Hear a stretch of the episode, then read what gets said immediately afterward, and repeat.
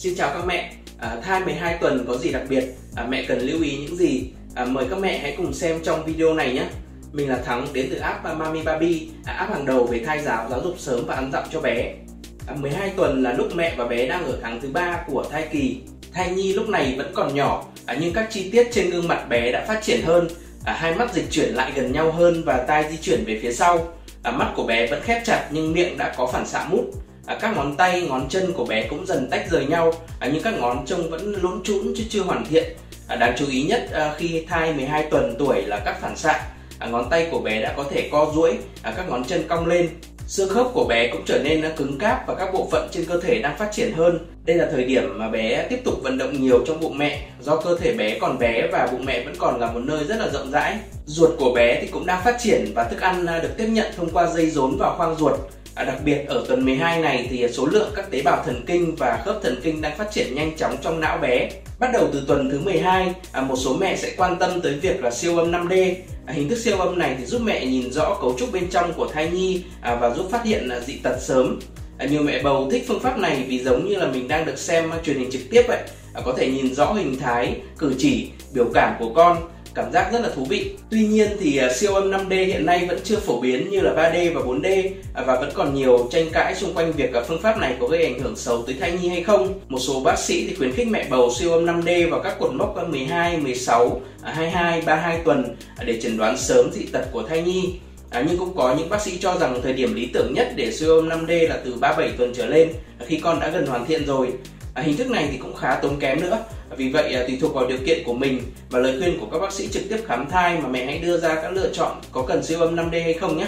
Thai nhi ở tuần này thì nặng khoảng 14 gram, dài 5,3 cm, à, tương đương với một quả mận lớn hoặc là một quả quýt. À, nhiều mẹ thắc mắc à, chỉ số CRL của thai nhi tuần 12 là bao nhiêu?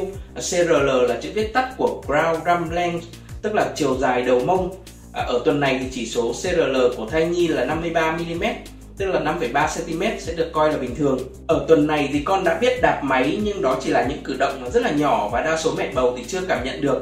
À, mẹ hãy kiên nhẫn đợi thêm vài tuần nữa nhé. Ở tuần 12 thì à, bộ phận sinh dục à, sơ bộ của bé đang phát triển nhưng vẫn chưa hoàn thiện.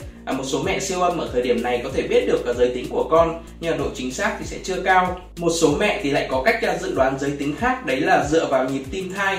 À, nhịp tim thai của bé ở tuần thứ 12 thì đã hoàn thiện à, có nhiều mẹ cho rằng nhịp tim trên 140 nhịp một phút tức là mang bầu con gái còn nhịp tim dưới 140 nhịp một phút là mang bầu con trai à, tuy nhiên thì điều này không chính xác và cũng chưa được khoa học chứng minh à, nhịp tim khi bé cử động thì có thể tăng lên và nhịp tim này cũng có thể có sai số nữa. Vì vậy à, dựa vào nhịp tim không thể biết chính xác được giới tính của thai nhi. À, nếu muốn biết giới tính mẹ cần làm siêu âm hoặc là sinh thiết nhau thai à, xét nghiệm máu. À, những những cách phổ biến nhất bây giờ thì là siêu âm. Ở tuần này thì nhiều mẹ thắc mắc về việc à, đo độ mờ da gáy thai nhi.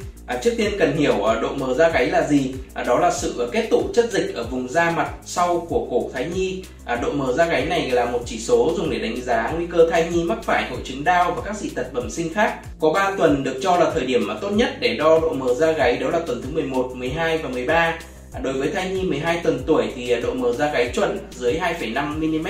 Trong trường hợp và chỉ số của con chưa chuẩn, à, mẹ cũng đừng quá lo lắng vì chỉ số này không cho kết quả chính xác 100% về việc con bị đau. Mẹ sẽ cần làm thêm nhiều xét nghiệm chuyên sâu khác theo sự hướng dẫn của bác sĩ để có kết quả chính xác hơn. Một số mẹ thì gặp hiện tượng à, thai gò cứng bụng ở tuần thứ 12 và rất là lo lắng vì thông thường thì hiện tượng gò cứng sẽ xuất hiện từ tháng thứ tư trở đi à, và đó là những cơn gò sinh lý. Trong một số trường hợp thì việc à, thai gò cứng ở tuần thứ 12 không gây nguy hiểm, thường xảy ra khi mẹ bầu à, thay đổi cảm xúc đột ngột hoặc là mẹ bị táo bón, gặp các vấn đề về tiêu hóa.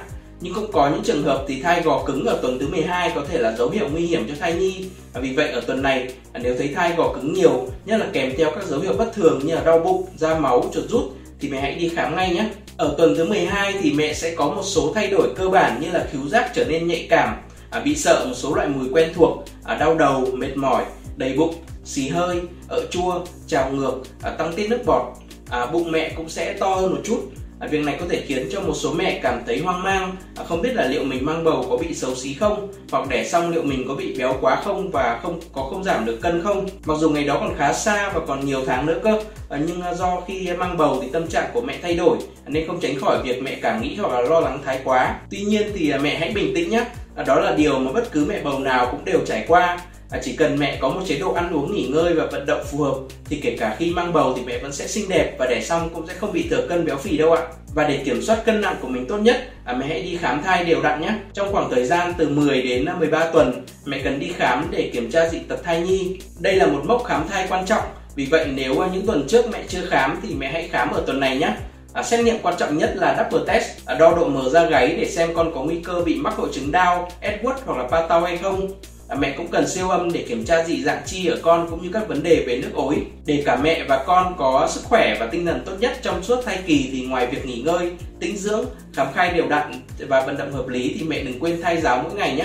Điều đầu tiên mẹ nên làm ở tuần này là nói với con về kỳ vọng của mình À, mỗi ngày thì mẹ có thể dành thời gian trò chuyện cùng thai nhi 12 tuần về những điều mẹ mong muốn, à, nhất là những vấn đề liên quan đến sức khỏe. Ví dụ như là con đang hơi nhẹ cân một chút, à, mẹ sẽ cố gắng ăn nhiều, à, chúng ta hãy cùng cố gắng nhé.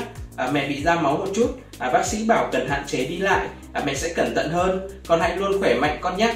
À, cuốn sách Mẹ Nhật Thai Giáo cho biết là nhiều mẹ bầu nói chuyện với thai nhi thì sau đó đã trở thành sự thật đúng như là mong muốn của mẹ. Việc thứ hai mẹ nên làm đấy là ngắm nhìn chính mình. À, rất đơn giản mẹ có thể dành nhiều thời gian hơn để ngắm mình trong gương và điều chỉnh một số thứ như là mặc một chiếc váy mới, à, đổi một kiểu tóc mới, thoa thêm một chút kem dưỡng da hoặc đeo thêm một chiếc vòng cổ. Có rất nhiều cách làm đẹp an toàn mẹ bầu có thể áp dụng mỗi ngày. Đây cũng chính là cách thai giáo cảm xúc tốt cho tâm trạng mẹ bầu và sự phát triển của thai nhi. À, việc thứ ba mẹ nên làm để thai giáo đấy là tìm hiểu về điêu khắc. Tìm hiểu hoặc ngắm nhìn các tác phẩm điêu khắc là một trong những phương pháp thai giáo mỹ thuật hiệu quả đối với mẹ bầu và thai nhi. À, nếu có điều kiện thì mẹ bầu nên tới tham quan các triển lãm điêu khắc. Nếu không thì mẹ có thể dành thời gian tìm hiểu thêm kiến thức về bộ môn nghệ thuật này à, và ngắm nhìn các tác phẩm điêu khắc nổi tiếng qua tranh ảnh ở đây cũng chính là cách thay giáo chính thức hiệu quả mới nên áp dụng cho mình và thai nhi. Ngoài ba cách thay giáo trên thì à, mẹ cũng cần quan tâm tới à, thay giáo dinh dưỡng. Ở tuần thứ 12 có thể nói là thời điểm mà nhiều mẹ bị ốm nghén, à, cảm thấy chán ăn, đầy hơi, trướng bụng. À, để khắc phục tình trạng này thì mẹ thử áp dụng các cách dưới đây xem sao nhé. Đầu tiên là ăn các thực phẩm mà chứa nhiều chất xơ như là yến mạch, táo, cà rốt, chuối, khoai lang, dâu tây, súp lơ. Thứ hai là ăn các sản phẩm từ mận tây vì đây là phương pháp chữa táo bón rất là hiệu quả. Mẹ nên ăn trực tiếp mận tây khô hoặc là uống nước ép mận. À, mẹ cũng cần uống ít nhất là 2 lít nước mỗi ngày à, và nên chia nhỏ các bữa ăn hơn, đồng thời là ăn chậm, nhai kỹ. À, sau khi ăn thì mẹ không nên nằm ngay, hãy để thức ăn có thời gian tiêu hóa khi cơ thể mẹ ở trạng thái thẳng đứng. Và một điều quan trọng giúp mẹ có thể tiêu hóa tốt hơn và cảm thấy bụng dạ dễ chịu, đấy là vận động nhẹ nhàng. Nếu mẹ nào chưa có thói quen vận động trong thai kỳ thì mẹ hãy thử bắt đầu với à, 10 phút đi bộ mỗi ngày nếu sức khỏe cho phép nhé. Thời gian đi bộ lý tưởng nhất là 30 phút nhưng mà mẹ không phải vội. À, hãy cứ bắt đầu với 10 phút rồi tăng dần lên ở các ngày sau. Trên đây mình đã chia sẻ xong về sự phát triển của thai nhi tuần 12. À, hẹn gặp lại các mẹ trong số sau về sự phát triển của thai nhi tuần 13. À, cảm ơn mẹ đã dành thời gian xem tới cuối video cùng Mami Baby.